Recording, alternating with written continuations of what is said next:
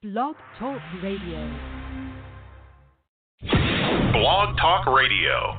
This is APSATS Radio, Help for Partners After Sexual Betrayal. We talk about it here. Betrayal trauma. We are APSAT certified clinical partner specialists and coaches who have been trained to help navigate you through this crisis. There is nothing we won't talk about. Sometimes listeners want to know about triggers. I'm dealing with the aftermath of my husband's affairs, and he still works the same job that he did when he was acting out. It's a job that allows him to hide his goings on and one that he stated was a previous trigger for his acting out. The whole 16 and a half years we've been together, he's acted out. In the beginning, what I thought it was was just pornography. Um, it ended up being, I found out two and a half years ago, he had been with multiple prostitutes. I only found out a very small portion of that until about a month ago how do you cope with all of that when you still have to deal with unavoidable triggers? Well, of course, you would feel traumatized by hearing all that information. And I got to tell you, Stephanie, that's a staggered disclosure.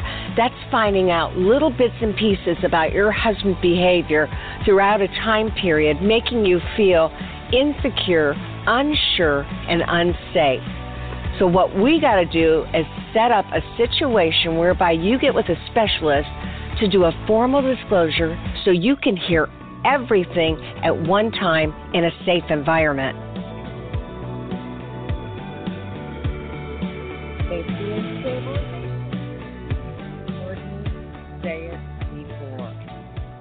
is so important to be able to feel safe as safe as you possibly can in this kind of a situation.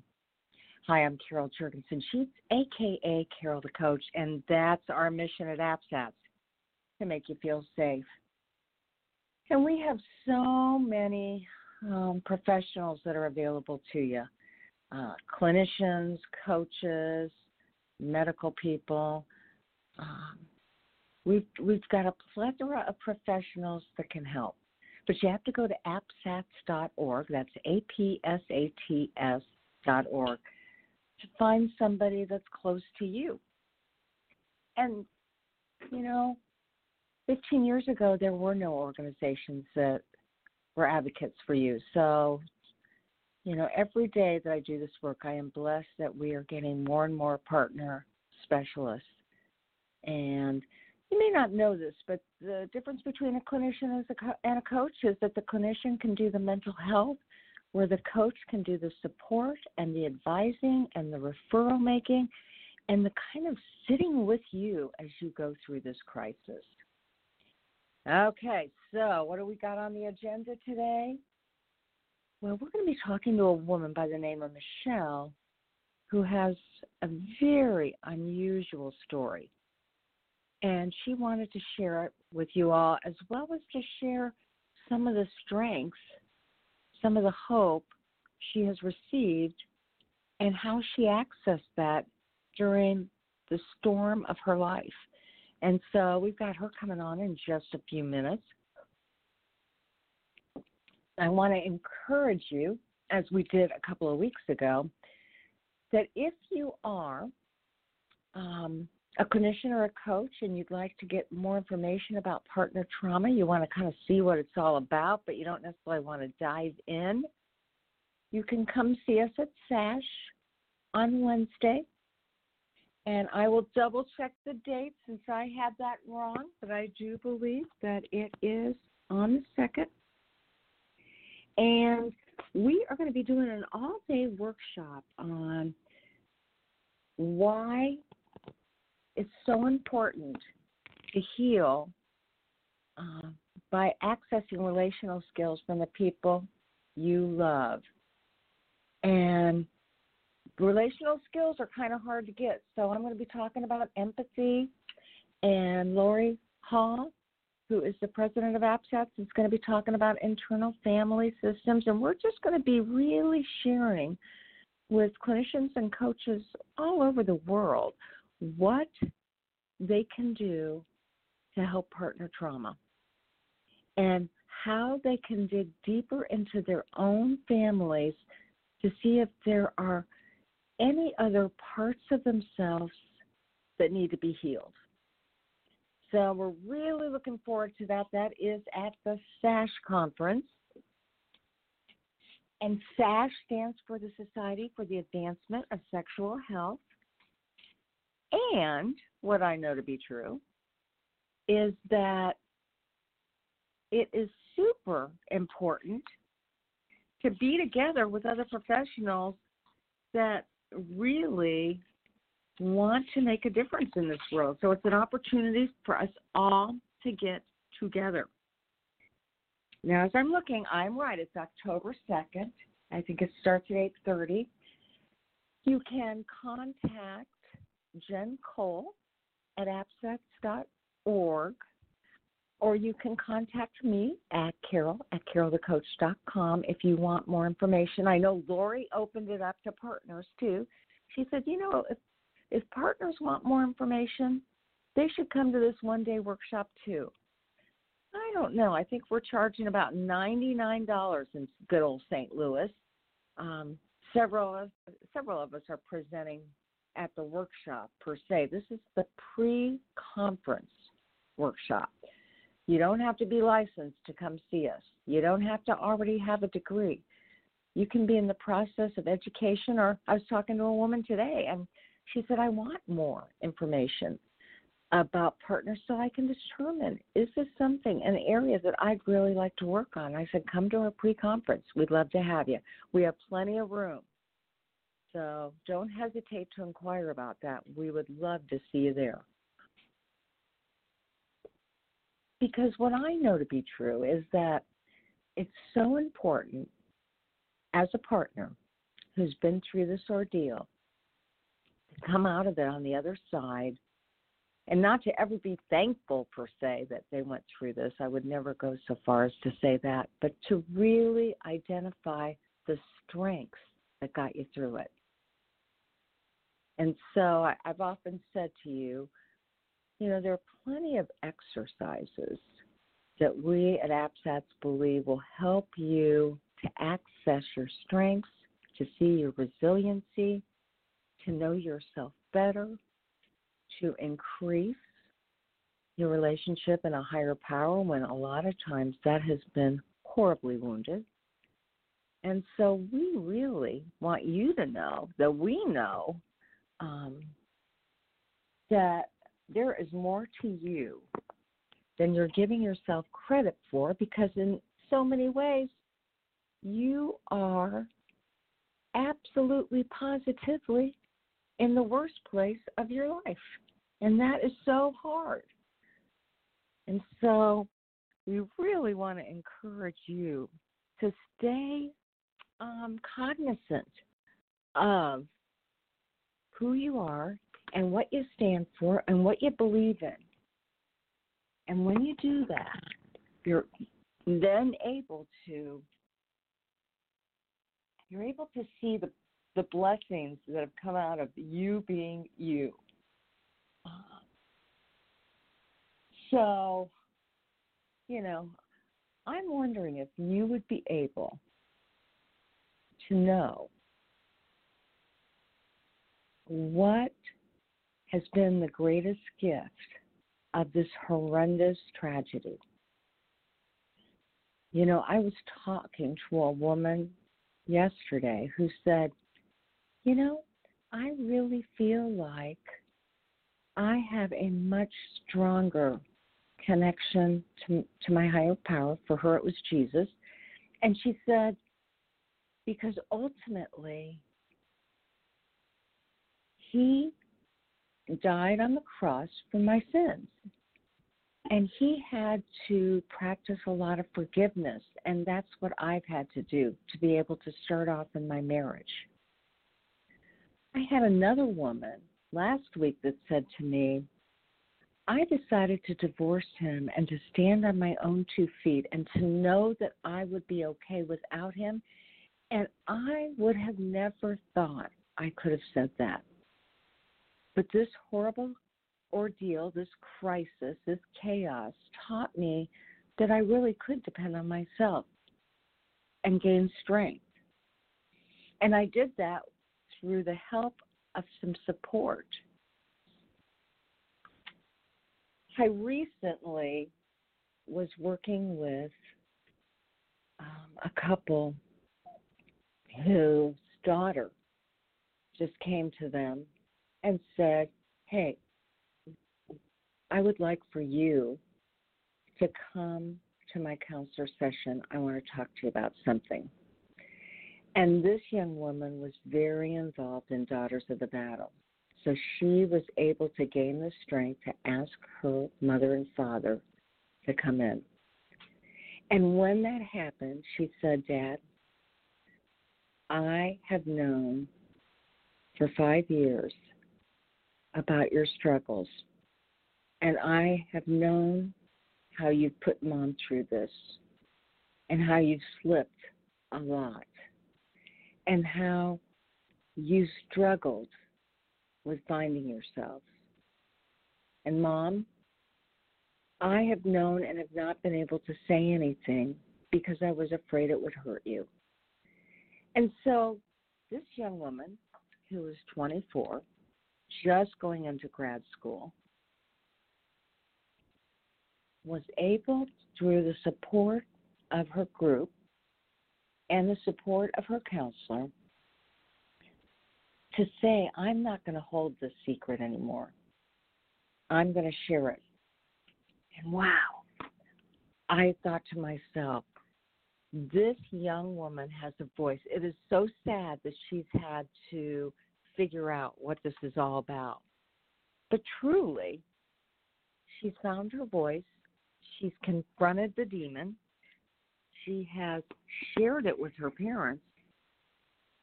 And now she'll be able to go to them if she has questions because you know how difficult this is.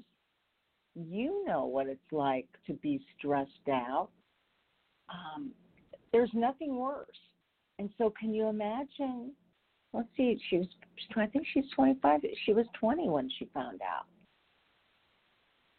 Horrible, horrible, horrible. And yet, she's somebody that, that has been able to to bring it out in the open and to talk about it. That is what's so amazing. We want people to be able to talk about this because they won't necessarily get stronger unless they do. And that is important. Now, have you been holding on to something that you haven't wanted to share? Have you been trying to figure out what should I talk about? What would work for me? You know, what what has been tugging at my heartstrings to share with somebody, but I haven't necessarily known if it's been safe. And you know, that makes sense. You've got to make sure that there's safety before you do share. But she knew that 100% her parents would be safe enough to go to. She had seen the work they had done. She continued to read her father's journal. And what she was unwilling to do was to make them think she didn't know. And wow, that is amazing stuff when honesty occurs like that. I'm sure you all have had secrets too, and you've wondered if your kids overheard you, if they read your diary, if they read his journal. It's always very, very tough to ascertain. So you may have even asked some initial questions in hopes that you could read them right. Right? That's not unusual. It's not unusual to do it all. And so today I'm really excited because Michelle is going to be sharing her honesty. I wanted to forewarn you, it could be a bit triggering, you know. Um, but at the same time, it is her story and there'll be a part of it that resonates with you. Um, because let's face it, you probably didn't even know anything about sexual addiction uh, before all this happened. That's what so many of my partners say. They say, I didn't even know this existed, let alone have any idea that it could happen to normal people. Um, so, I am just ever so grateful when somebody wants to share their story. It's so important to me that they get to do that. And Michelle is a very brave woman, very brave. And that's certainly what we encourage in the office is to share your story and in support groups to share your story so that people will really know they'll know in their hearts that they have a safe place and people will understand. And I think that's why Michelle is sharing her story today. She wants to be able to talk about it, but she also wants to explain the process so that if you're going through this process, you too will understand that what you're going through is normal in a very unsafe situation. So, Michelle, welcome so much to Betrayal Recovery Radio. How are you? Hi. Well, I'm doing good. Thank you. Absolutely. And and I'm just going to start you out by asking you a little bit. I'd love I'd love for you to share the beginnings of your story and and how you first um, how this sexual addiction appeared in your life. Um, well, it appeared completely out of the blue. Um, it was it was um one night my husband just well he let me know at the last minute that he had a um business dinner but it was a Friday night and he told me it was at 4:30 and I believed him just like all the other business dinners that he was having. So, you know, I didn't say anything about it. I had other plans, but I, I got rid of those because he had his business dinner and then he lets me know at 8:30 he's on his way home. And so then 12:30 he's still not home. So I called every hospital in the town in the whole city and he wasn't in the hospitals. But um finally he answered his phone about one o'clock, came home, told me some crazy story uh about what he was doing and why he was out. And I was like, "Well, okay, that's fine." And then um the next day I'm looking at the bank account and I see really large lunch and I'm like, "Wow, you really had a big lunch." And he says, "Oh, I just felt like splurging." I said, "Well, what did you have?" "Oh, well, I had French food." And I said, "This is a Chinese restaurant." well, if you don't believe me, and gets up to get his keys, and I'm leaving. So, of course, I apologized to him. Then he stayed. But that got my uh the wheels turning and I started thinking and then I was thinking about it. So then um you know, I started asking little questions and I had never looked at his phone in all the years we were married and I checked and he had a Snapchat account. And I'm like, wait a minute, what's this? And um, I asked him about it, and yeah, no, that's no big deal. I'm just friends. Uh, well, okay. And um, you know that worked for the whole summer. And he gaslighted me the whole summer while I'm trying to figure out, you know, why do you have Snapchat? Or why why this? Um, I'm trying to figure that out while he's telling me that, well, I needed therapy because he hated to see me like this. And then um I had proof of a PayPal account one day and I asked him about that. And you know, there again, gaslighting, you know, you're crazy. So I checked all the credit card balances and I could not believe what I was seeing. Charges here, charges there, cash withdrawals, Western Union, he came home that evening and I asked him about that. First thing out of his mouth, I'm being blackmailed. And and I'm like, "Who are you?" So, um that was the. Now wait a minute. Wait a minute, yeah, Michelle. but that was You're the saying nightmare. that Yeah. So you had something happen to you that a lot of women haven't.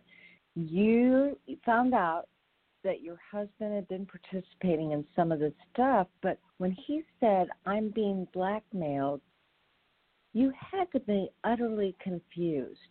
Can you share uh, how you felt to hear about the blackmail story that I hope you'll share with our listening audience? Well, yeah, I mean, I still did not know that there was a sex addiction. I was like, you're being blackmailed. What does that even mean? And he said, well, I went to one of those massage places. I'm like, what massage places? And um so then he said um that he had seen a transsexual escort, had gotten a massage, and uh, was being blackmailed because this um, escort had pictures, and uh, it had been going on for almost three years. And so then I'm I'm questioning him more that evening, and I'm I'm putting two and two together, and I'm saying, well, what other massages have you been getting?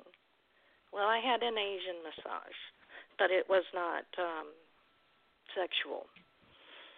And then he says, I feel such a relief now.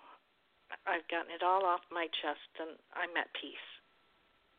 Um, you're at peace, not me. I'm in Mhm. utter shock, disbelief. I, there's there's no peace going on in my life. Uh, who are you? You know what what happened uh, to this happy marriage I thought I had? I thought it was perfect.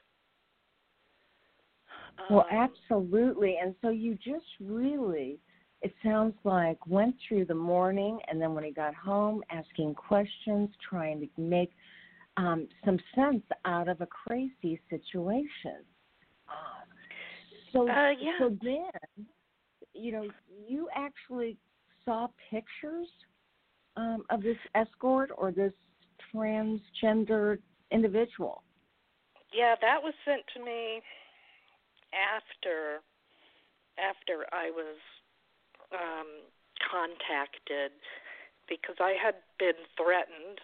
Uh this person had decided to find me, to come after me, um to call the house, to um locate my family members, to tell them everything that was known.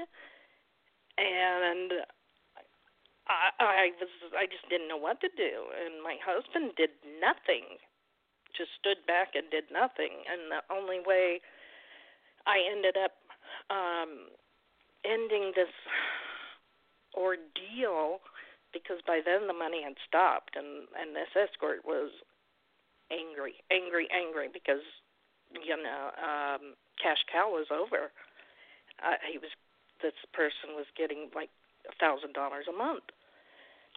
Um, so then And can I had- ask how much was Yeah. how much were you I know that you were this person was trying to blackmail the family at that point. First it was William, but then um when he could get no more money, he decided that he would see if he couldn't stir things up by talking to you.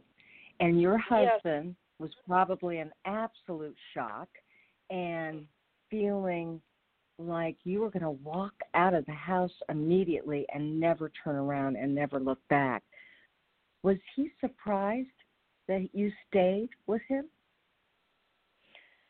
I think so, and I think that's why um, he started googling because he he knew something was wrong, and, and he knew why he why am I living like this? And then he uh, says to me, "Well, what if it's an illness?"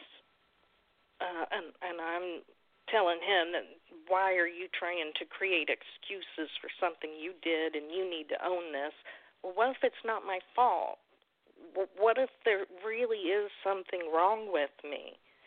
And since um I have bipolar illness.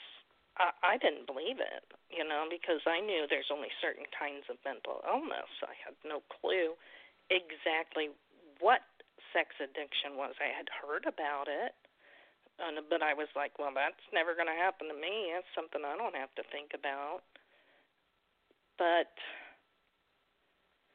so um that's when you know after this ordeal with the blackmail, which I personally had to answer to, and I personally had to end this situation. Uh, it was William had decided that we needed to see a therapist.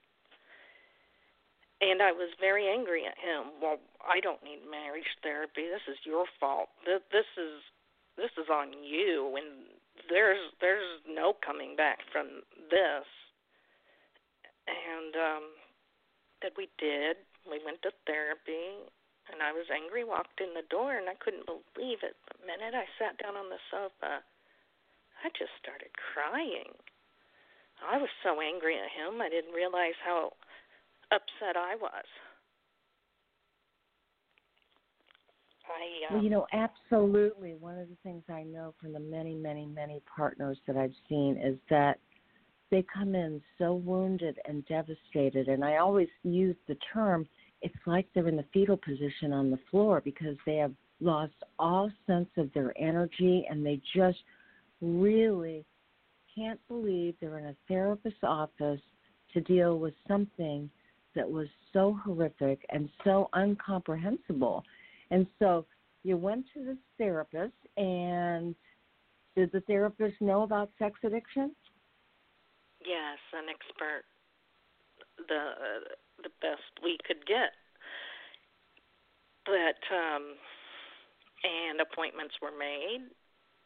William was told you need to go to five meetings a week. He he was told he needed to discuss this with other people and he was not very interested in that. And the funny thing is that we're talking about the fetal position while he was looking for somebody to understand him. I did go home and at nights I cried so hard. I was in the fetal position after the children went to bed.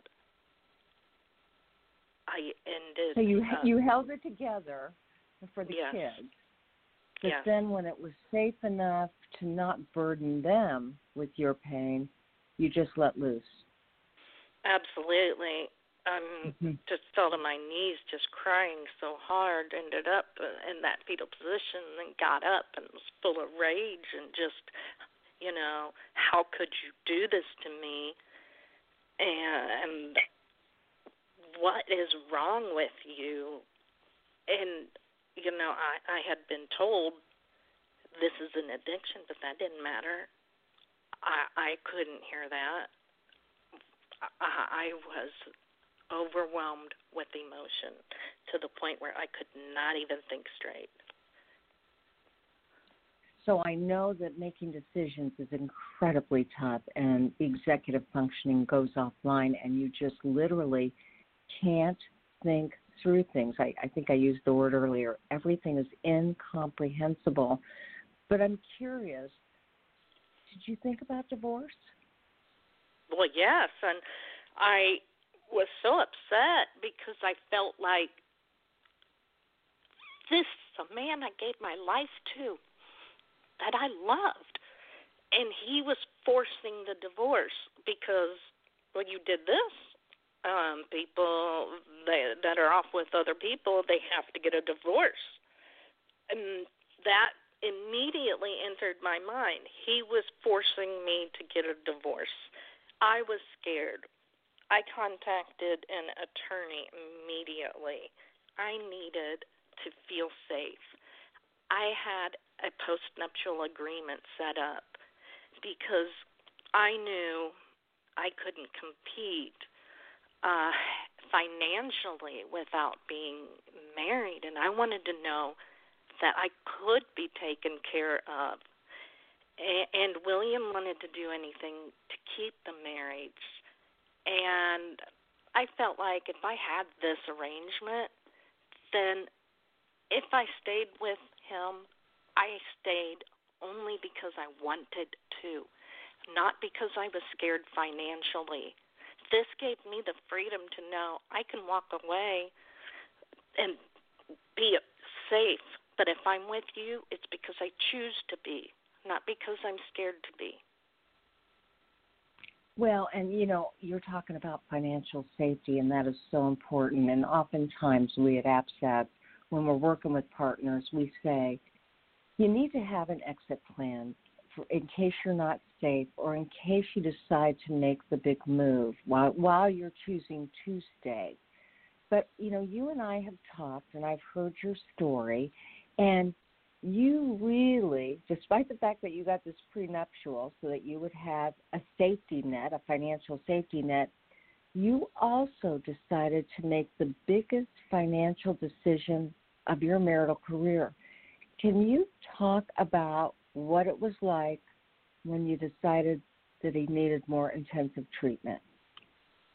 Well, I could tell he was walking around in a trance.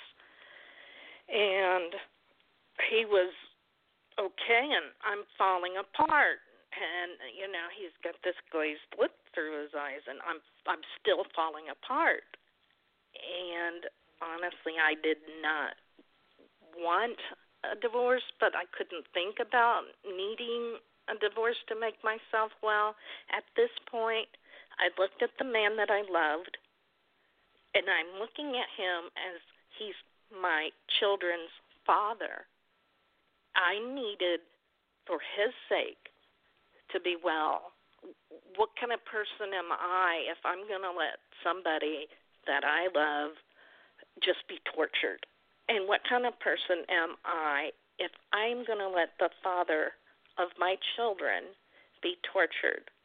I thought that money didn't matter. He needed intent, he needed inpatient rehab and I asked him to go, and initially he said no. But then he agreed. We both gave up. We gave up so much, and it wasn't giving up the money. It was giving up being together on on both children's birthdays, uh, on holidays, and it it was the whole family gave up you know, because it did affect the children. But it was for well, the greater good. Ask you, what? How did you handle that with the kids? So many partners try to decide: Are we honest with the kids and give them the bare level facts? They don't. They shouldn't have all the details. That's too much for their little brains. It's too much for a 17 or 18 year old brain. But what did you say to the kids and how did they react? Because William was gone for four months? Yes, he came home once for a week, and uh, we did during a school um break go to see him. But um he he wanted to tell the children uh, he he just couldn't bring himself to tell the children that what what exactly was going on. I told my oldest child to so that she could understand because she was the one that was hurting the most that daddy daddy wasn't away because he wanted to be it was away because he he was he wasn't feeling good and he needed people to help him feel good but he was also helping other people feel good too. She didn't understand. Well, why can't he do that here? Well, because everybody isn't here that that they all need to help each other get well. But when Daddy comes back, we're going to be stronger than ever. And that we would make up the time that we were apart. Absolutely. And so, for our listening audience, I'm talking with Michelle as she talks about what it was like to be blackmailed and kind of the steps of her own personal uh, journey, as well as the strengths that you that you rested on as you were getting stronger and stronger. Because wouldn't you agree? Even though you felt like you should be in the fetal position, even though you sobbed and sobbed and sobbed when you were apart from William, it gave your brain an opportunity to rest too. So here he is getting healthier. He's at a residential treatment center that specializes in sex addiction. And you were feeling safer and safer, and it was easier for you to clear your mind and really think about what was going to be important for your future. I did. I, thought this is going to wreak havoc in my life with him not in the house and not helping me parent. But once I removed the problem and the stressor, I found a calmness that I didn't think was going to happen. I was able to sleep, I was able to think. I was able to be present for my children. My mind wasn't occupied. I actually even thought, hey, you know, um, maybe when he comes home, maybe he should have his own apartment. You know, I just thought things were going great. But I also knew he was trying to make himself better, trying to be a better person. I mean, he was he was a good man. He's a good person. It's not that he wasn't, but th- this this is the worst addiction there is, in my opinion. Well, absolutely. And so here you are. You've explained to your daughter, to the best of your ability, that daddy went away to get healthy and he's also going to be helping other people. And then um, he came home. Well, then he needed additional treatment because William really was suffering from a lot of um, trauma that he had experienced early on in his life and they felt like he really needed to be somewhere else. And so you agreed to extend his stay and he went into what we call an intensive outpatient program. And he was there for how many weeks? Well, that program, uh, that ended up being a nine week program for him. And I, it was information overload for the first part of his therapy. This gave him time to to think about re-entering society, it gave him time to um, process what he had been through because this was a, this was a shock to his system also. But this intensive therapy is what he needed, and and he needed to do the program there because he needed to continue with the same uh, ideas, the same ideology, and the same treatment. He just didn't need to mm-hmm. be inpatient. So then, when he returned from inpatient, you knew that you needed to know the truth. You needed to know as much of the truth as you possibly could.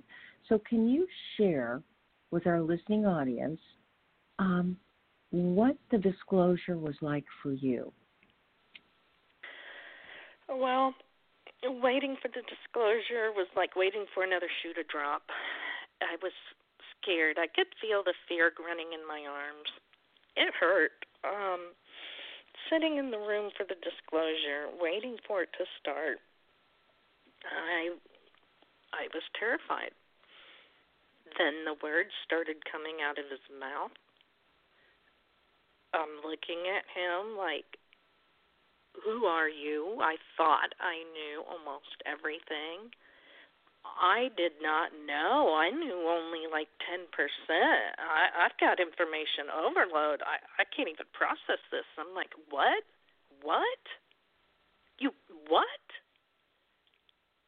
I and if you would, if you would, would you just, without, of course, going into any names, but would you describe um, his out of control behavior. You already said that he had been interested in transgendered I don't think you said African American. You, you, you're Caucasian, but they were transgendered females that were African American, and and that was a shock to your system. And then you knew he had been doing massage parlors, and that was a shock. And there were all different types of massage parlors. But what were some of the other indiscretions that?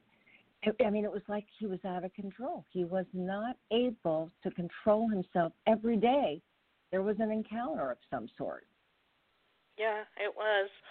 It, it, it was from sneaking around to the massage parlors, which I had no clue. It, it was affairs at work, you know, uh, going to work early. Wait a minute, you met somebody at work early? This doesn't make sense. It was, it, it was as if once we got married, he was off to the races. He was meeting people in bars that he had no clue who they were it was enough to where he would come home and look for reasons to get mad at me and enough reasons to satisfy his addiction so that if he was angry at me he could look for a release he could find somebody else to make him happy in the moment and you're happy in the moment but then you're not happy afterwards but the amount of of people, the amount of partners, uh, the anonymous sex, I was appalled. I was completely devastated. I wanted a divorce. Well, and it. so here you are, you're doing this disclosure, and you get all this information, and I know that you had shared with me that you would almost have to stop. It was too much, and you would ask him to repeat himself. It was as if you needed to record in your head what he said again. I know you said that, you know, you wanted to make sure you heard it right. And then there was one thing that was absolutely devastating to you, and where somebody else might have been, oh, it's the prostitutes, or oh, it was the escorts, or oh, it was the massage parlors um, the one thing that was most devastating to you was when he took away your happy place. Can you tell our listening audience about that? Well, yeah, I have a, you know, a recreation that I enjoy uh, so much that actually my picture, I have a picture of myself in it that I keep because I enjoy it. But mm, close to that, in that proximity, was a massage parlor, and that had been used. And the fact that I liked that place, that was my area of town, and he had the nerve to actually contaminate my area of town that I loved. And I couldn't believe that. And I I know what you're referring to. I mean, I actually started kicking in my chair throwing my arms in the air because that was such a betrayal. And yeah, it, it's like he contaminated something that was totally yours. It was your happy place. It was a place that you associated your own sense of strength and purpose. It provided you dopamine, and all of a sudden you find out because he acted out so close to that place, you would not, you didn't feel like you could enjoy it anymore. No, I, I looked at it completely different. I, it gave me much sadness, but I continue to go to my happy place because I have to. I have to for me. I have to take back what's mine. Absolutely. And so, I know that you shared with me that, you know, during the disclosure, when you got all that information, you got every bit of what you thought you knew.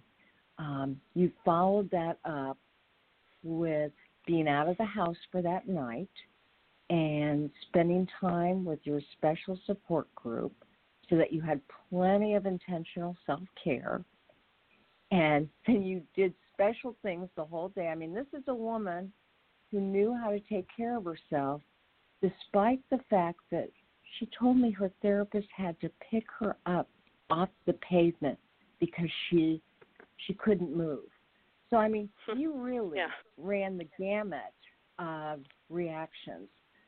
So you do Yeah, well, yeah, I, I did. I fell down right beside my car. I couldn't drive, but um I, I was. That's how floored I was, and it, it was not my best moment. Well, And- it's understandable. You were in trauma state. So, but the thing that amazed me was the fact that you said you met your support group, went out to dinner, you took selfies, you stayed up late, you were able to giggle and feel their love and have that good intentional self care at the worst Yes. moment of your life. Yes, but I knew the worst moment was coming, and that's why I suggested, hey, why don't we just have a little party for me afterwards? I took a bath. I cleaned myself up because I felt dirty. I felt disgusting. I felt shame. And I washed it off.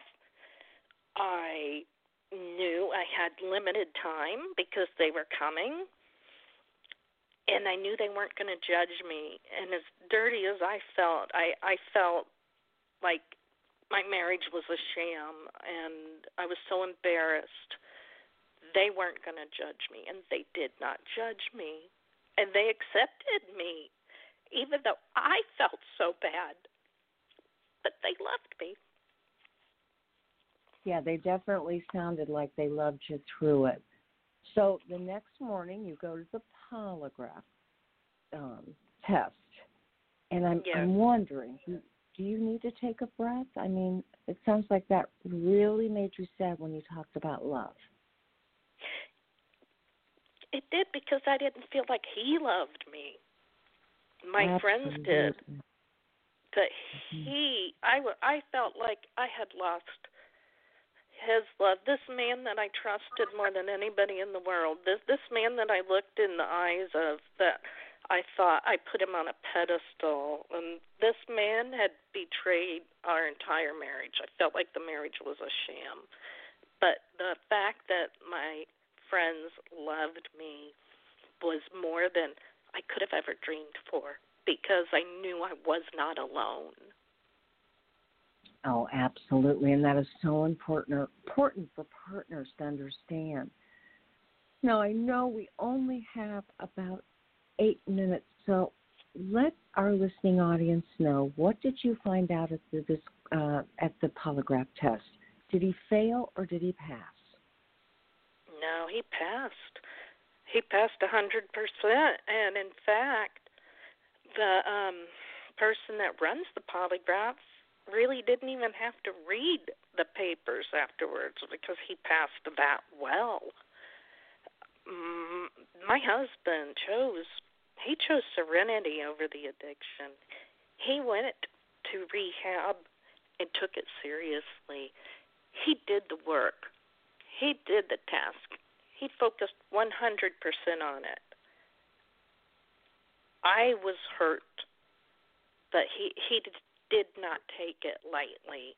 He was serious to become sober, and he showed that mm-hmm. in the polygraph. Yes, and and I know you were saying that after the polygraph, it's now time to figure out that new life, that new life that's you know you're kind of walking on eggshells, wondering each day, will you be able to sustain it? So tell our listening audience what that was like to develop the new life. Well, um, that might be the hardest part because I look at him like a, a traitor, and he looks at me like, I love you. And I look at him again. I love you, but how could you? And he looks at me like, I love you. He has been the model husband. He has been this person that's so nice to me who had spent years being upset with me, never really acting happy with me. And here's this man willing to do just generous. I I, I mean, you know, help out with the dishes and just being genuinely nice. He's being present in our marriage, he's being present with the children, like in the moment, engaging with us. I had never seen this in him. Maybe, maybe I, I, did first couple years of marriage, and I know that the first couple years of marriage he was sober. So, but that had been so long ago, I forgot. And he's treating me like I'm a queen, and I'm looking at him like, "Who are you?" Because I did not trust this new person. This new person, there's no com- I can't complain about. He's honest.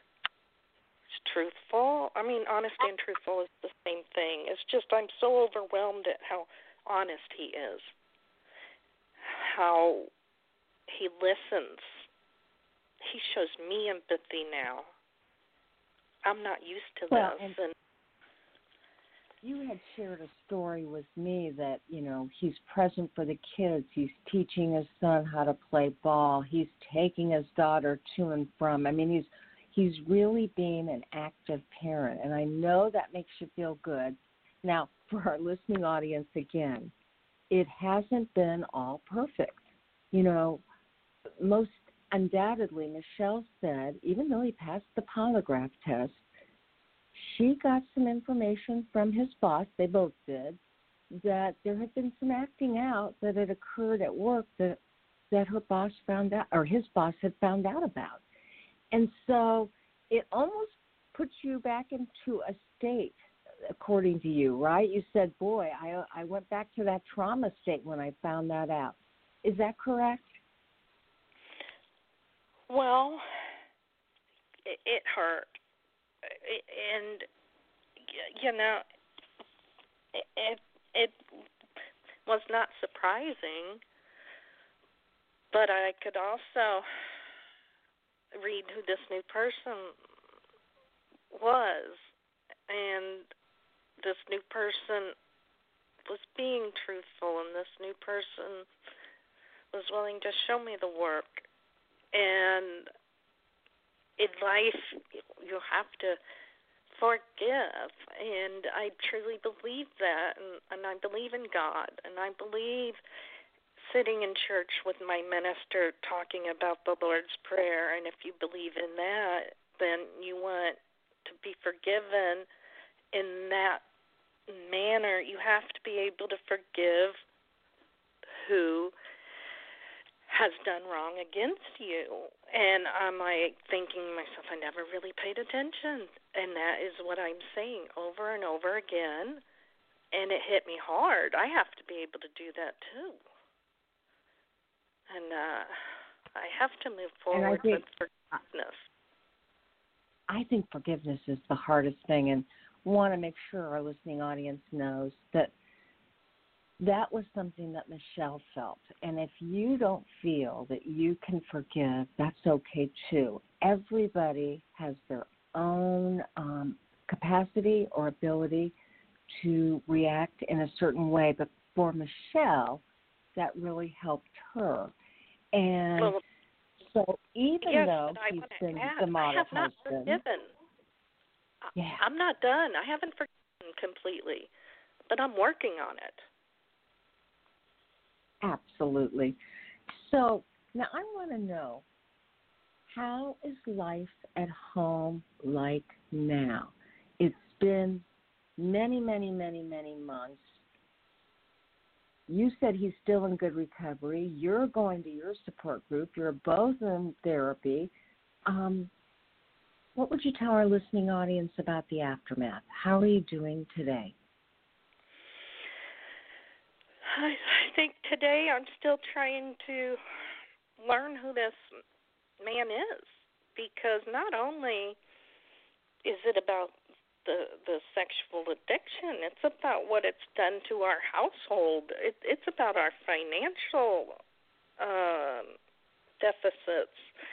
It's about the lies, the everyday lies, the lies that are insignificant, because it wasn't just about lies about the addiction. So my point is, I'm trying to get to know him.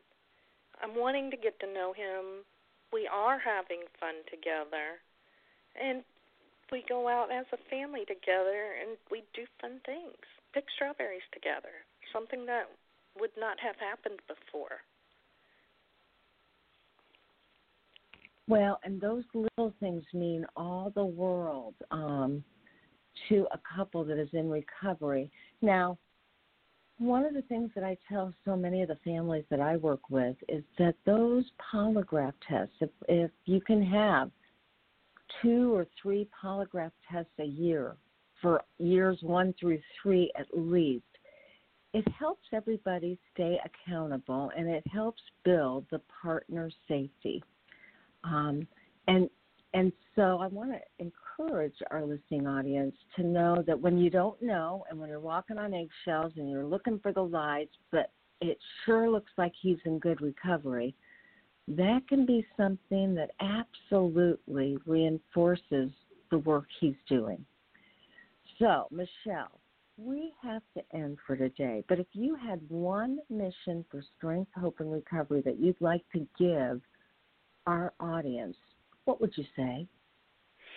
Well, I would say forgiveness is not about letting your partner off the hook. Forgiveness is letting your soul heal. And forgiveness is about giving your happiness to yourself back, giving the love back to yourself. And it's not about forgetting what happened but it's taking control of your life back. That's a beautiful ending to an incredible story. And thank you so much for sharing your hope, strength, and recovery. The courage that it took, you did a fabulous job of going really slow because you know, when somebody's traumatized, um, this kind of information can be very, very triggering. So, Michelle, I, I thank you for contacting me and being willing to do this incredible work. You are a strong partner, and I wish you the best.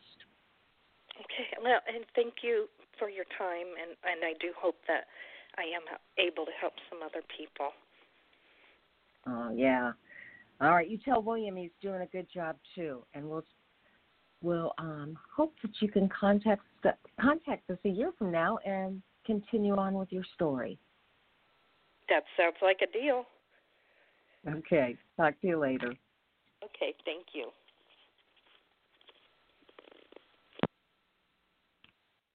So obviously, you can see that she went through um, incredible, incredible uh, tragedy and crisis, and she did it. She made it. It's very, very inspiring to see somebody go through that. Um, I know you have your own story, and it may sound just like Michelle's, or it may be a little bit different. But what I know to be true is that when you put the work and the healing and you get to the right people, you can really end up learning from this kind of tragedy and seeing the strength within you. Don't doubt yourself. And as I always say at the end of every show, and I mean this from the bottom of my heart, there will only be one of you at all times. Fearlessly have the courage to be yourself by taking care of you, lots of intentional care, and reaching out for support. Just like the addict, you can't do it alone. Make it a good one, and we'll talk again next week.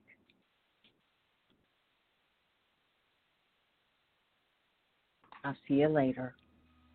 For more information, go to APSATS.org, the Association of Partners of Sex Addicts Trauma Specialists, to find a professional in your area who is trained to help you after sexual betrayal.